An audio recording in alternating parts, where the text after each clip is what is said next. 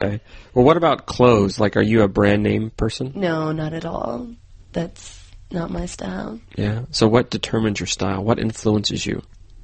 Well, what I do when I go shopping, I usually have something in mind that I want to buy. So either a certain color or just a certain item of clothing, and then I look around at all the different shops and compare the best prices and things like that, and then I'll buy the one that's the best deal, and I'll feel really good about it. Hmm. So, for your style, do you look around also and you say, "Oh, I like what that person's wearing. I want to dress this style," or do you just think you have your own style and you don't care if it fits into a mold?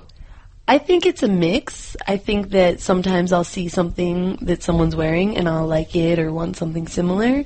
And then, of course, that mix in with things that I already have. But I also like to make my own clothes and remake clothes and things like that.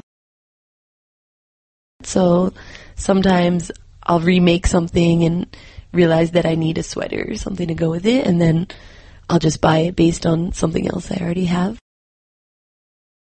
Oh, so you make your own clothes? Yeah, I I don't do it from scratch a lot. Sometimes I'll go to a craft store and buy fabric and then cut it up and make a shirt from flat fabric, but often I take a shirt or pants I already have and make it into something.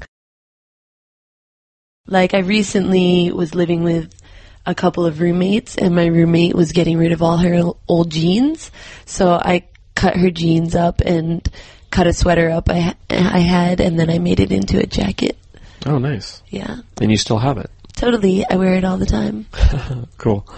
All right. Well, thanks, Melissa. No problem.